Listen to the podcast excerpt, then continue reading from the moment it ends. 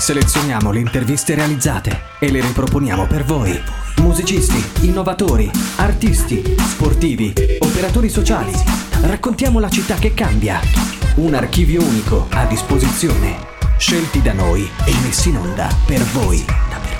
Unica Radio. B-Podcast. Benvenuti su Unica Radio, eh, siamo qui al Circo Letterario e l'ospite di oggi è Niccolò Micheli, eh, sociologo e scrittore. Buonasera Niccolò. Buonasera, buonasera a voi e grazie. Questa... E grazie anche a chi è in ascolto.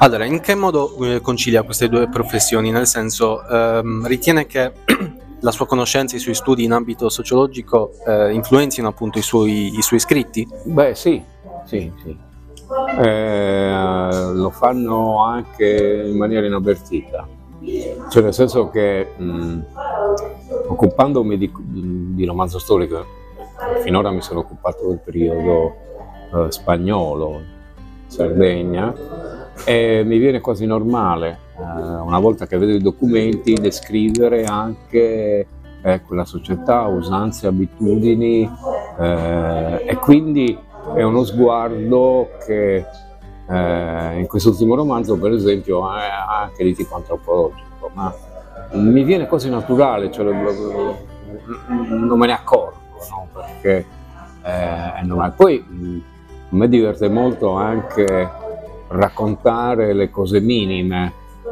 e quindi per esempio il cibo. Eh, da questo punto di vista io sono anche aiutato molto dagli studi che hanno fatto gli storici.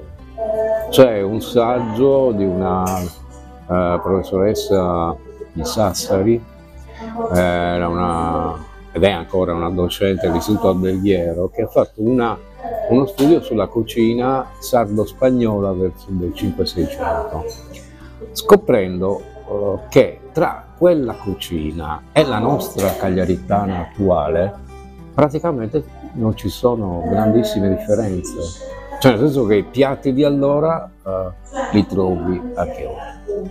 L'unica differenza, che è la differenza seria, è che eh, era una cucina di chi poteva permettersi. Cioè nel senso che poi il popolo eh, mangiava poco, mangiava male, eh, praticamente non mangiava carne o ne mangiava pochissima. A Cagliari un po' si arrangiavano di più con il pesce, ma perché eh, andavano a, per, a, pescarselo, anche se a volte, essendo gli stagni ad esempio in concessione, eh, a volte erano anche furti, furti con si poteva finire male, cioè nel senso che si, si veniva presi, eh, che aspettavano anni di galera, precedentemente galera vera, cioè nel senso di, ai remi, ai remi del, eh, delle varie navi, no? Nel 600 già abbiamo eh, l'uso del remo è stato non proprio abbandonato, ma quasi del tutto, cioè nel senso che c'era stata una tecnologia velistica eh, importante per cui l'uso dei vogatori non c'era più, però eh, allora si finiva dentro in galera con, con, reati minimi e ci si rimaneva, anzi ci si moriva pure perché le condizioni di detenzione erano di una durezza incredibile. Ad esempio il cibo, il cibo era spesso dato da pane secco, pane secco, non sempre pane di grano, ma anzi pane d'orzo, e poi molte fave bollite, molte fave bollite. Nelle carceri baronali anche ghiande, ghiande bollite, cioè nel senso che l'alimentazione non, di, non, non tra un maiale e un povero prigioniero eh, si differenziava perché al maiale gliene davano di più. ecco. Sostanzialmente questo. Quindi voglio dire, c'è da questo punto di vista una, una sorta di, di, continuità. Poi, avendo nella mia vita fatto molto sviluppo rurale, è chiaro che eh, la campagna la conosco bene, vengo poi da, quella, da quegli ambienti, quindi eh, descrivere quel mondo per me è stato anche abbastanza facile. Ok, quindi oltre ai suoi libri, lei ha attivo molti interventi e pubblicazioni sì. riguardo appunto, come ha detto lei, tematiche come sì. il cibo, la pastorizia, sì. l'agricoltura, certo. in generale la cultura sarda. Quindi quanto è importante preservare queste tradizioni e le conoscenze anche? Beh, ehm, è importante, importante per sapere da dove veniamo.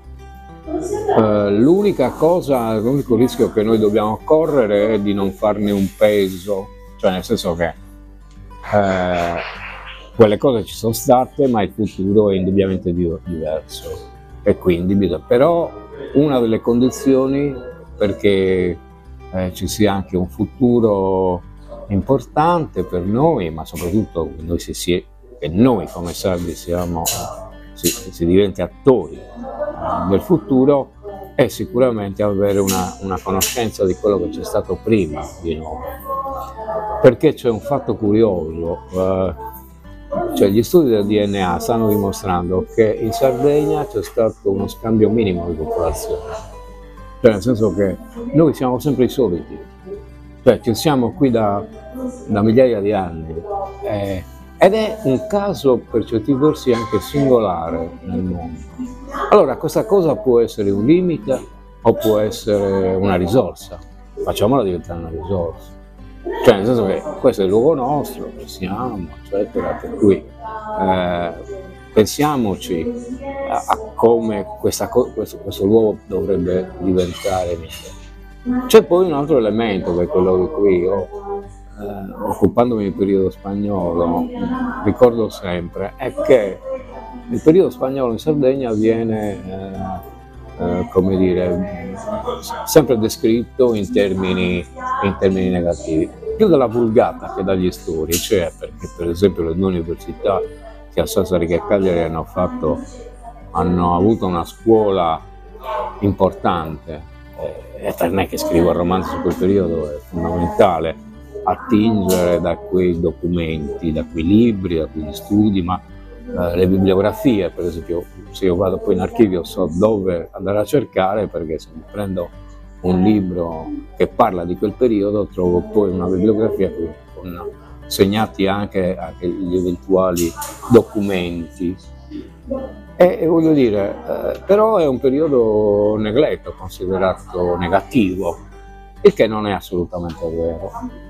Allora c'è, bisogna dire, un atteggiamento diver, diverso tra, tra, il, tra noi, scrittori sardi che ci occupiamo di quel periodo, e che ne so, gli scrittori italiani peninsulari, che hanno sul 600, loro hanno sul 600 un'opinione abbastanza negativa. E noi questa cosa invece è un po' duplice, cioè non è vero che è stata così negativa, basti pensare che per esempio le due università sarde sono nate allora.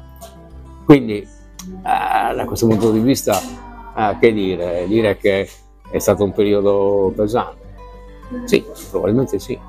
Ma io chi, dice, a chi mi dice queste cose rispondo sempre con una frase che fu di Benedetto Croce, cioè che, eh, che, anche la Spagna sotto gli spagnoli stava male, nel senso che era l'ancien regime, era il feudalesimo, e la Sardegna non era in una condizione inferiore a una regione spagnola eh, che, stava, che, non stava bene. Penso per esempio all'Andalusia, insomma, le, condizioni, no, le condizioni non è che fossero differenti. Eh, I suoi racconti sono spesso ambientati in periodi storici che si caratterizzano sono caratterizzati da crisi, guerre, pestilenze sì, certo. e in generale molti racconti vengono mh, ambientati appunto in, in, periodi storici dove magari c'è una crisi generale. Certo. Ritiene che eh, quindi questa scelta renda più interessante un racconto perché è diciamo più interessante appunto parlare di periodi storici in cui ci sono delle difficoltà, in cui magari era più difficile vivere?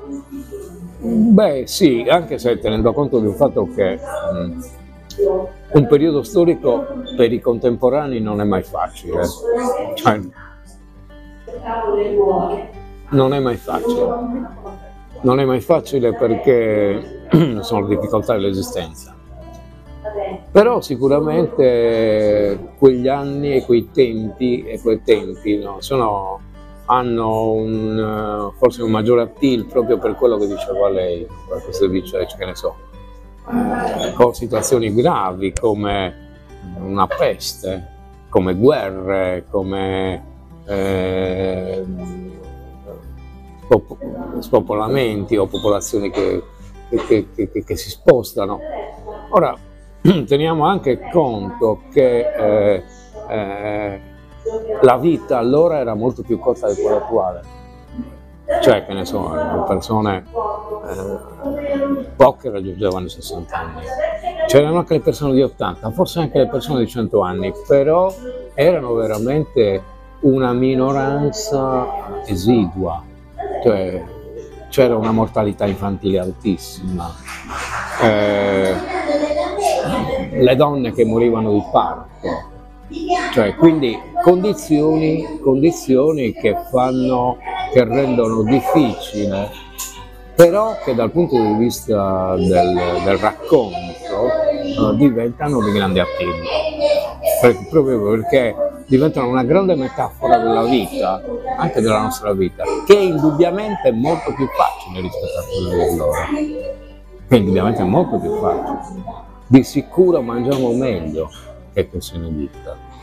Cioè mangiamo meglio anche chi è in condizioni purtroppo che, che non riesce a, a, chiudere il mese, però è sicuramente una condizione di cibo decisamente migliore a quella di allora. E sicuramente mangia un cibo più sano, nonostante tutto. Ok, quindi eh, Hidalgos, la storia vera di Diego Henares de Astorga, la grammatica di Febres e il suo ultimo libro Il Cavaliere senza onore sono appunto tutte storie in cui Sardegna e Spagna si, si uniscono, si mischiano. Eccetto il primo. Hidalgos ha solo il titolo spagnolo, ma quella è tutta una vicenda totalmente sarda. Ma gli altri sì, agli altri sì, sì cioè Sardegna e Spagna. Beh, eh, cioè bisogna tener conto che noi siamo stati allegati alla Spagna per 380 anni. No. Siamo italiani da 160, cioè facciamo parte dell'Italia da 160. Quindi eh, c'è una differenza.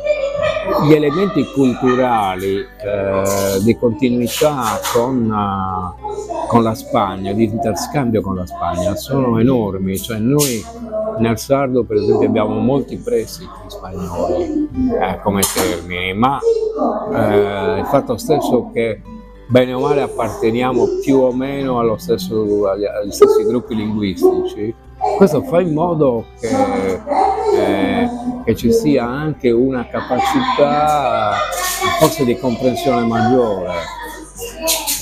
Eh, io quando vado in Spagna, quando vado in Spagna oh, beh, sto lì come se stessi a casa. Cioè, c'è un legame talmente forte che passa nelle architetture, nel cibo, eh, a volte anche nei profili delle persone.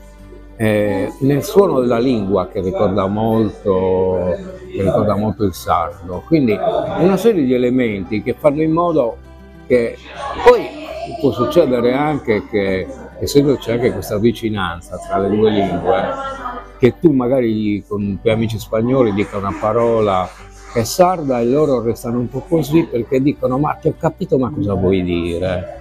Cioè nel senso che non ti ho capito fino in fondo perché magari quel termine eh, qui da noi ha assunto altri significati, ha assunto altri significati o comunque significati che in Spagna non ci sono più. E, e quindi questi elementi di vicinanza fanno in modo che il rapporto con questo mondo io. Lo senta molto. Certo, la conoscenza della lingua mi aiuta, no? non vi dubbio perché lo leggo bene, lo parlo, non lo parlo bene, però lo leggo bene eh, e quindi questo legame, questo legame è un legame eh, che non è solo di tipo sentimentale, ma proprio di una come dire, di un'appartenenza ad un mondo eh, che, che, è stato nostro e che potremmo riprendere tranquillamente, senza, senza, senza grandi sacrifici. Poi è vero che siamo diversi, ma siamo diversi anche dagli italiani del continente dai francesi. Ok, quindi in chiusura, ehm, quali, pensi, eh, quali pensa siano le sfide per il futuro della Sardegna? Beh, le sfide per il futuro della Sardegna sono sfide pesanti.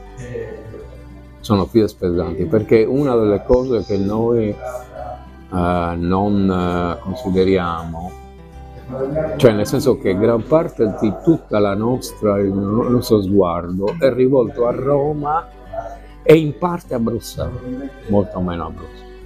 E il nostro sguardo invece dovrebbe essere rivolto al mondo, perché, perché ritengo che eh, anche qui si giocano, si giocano, si sta giocando una, una scommessa globale.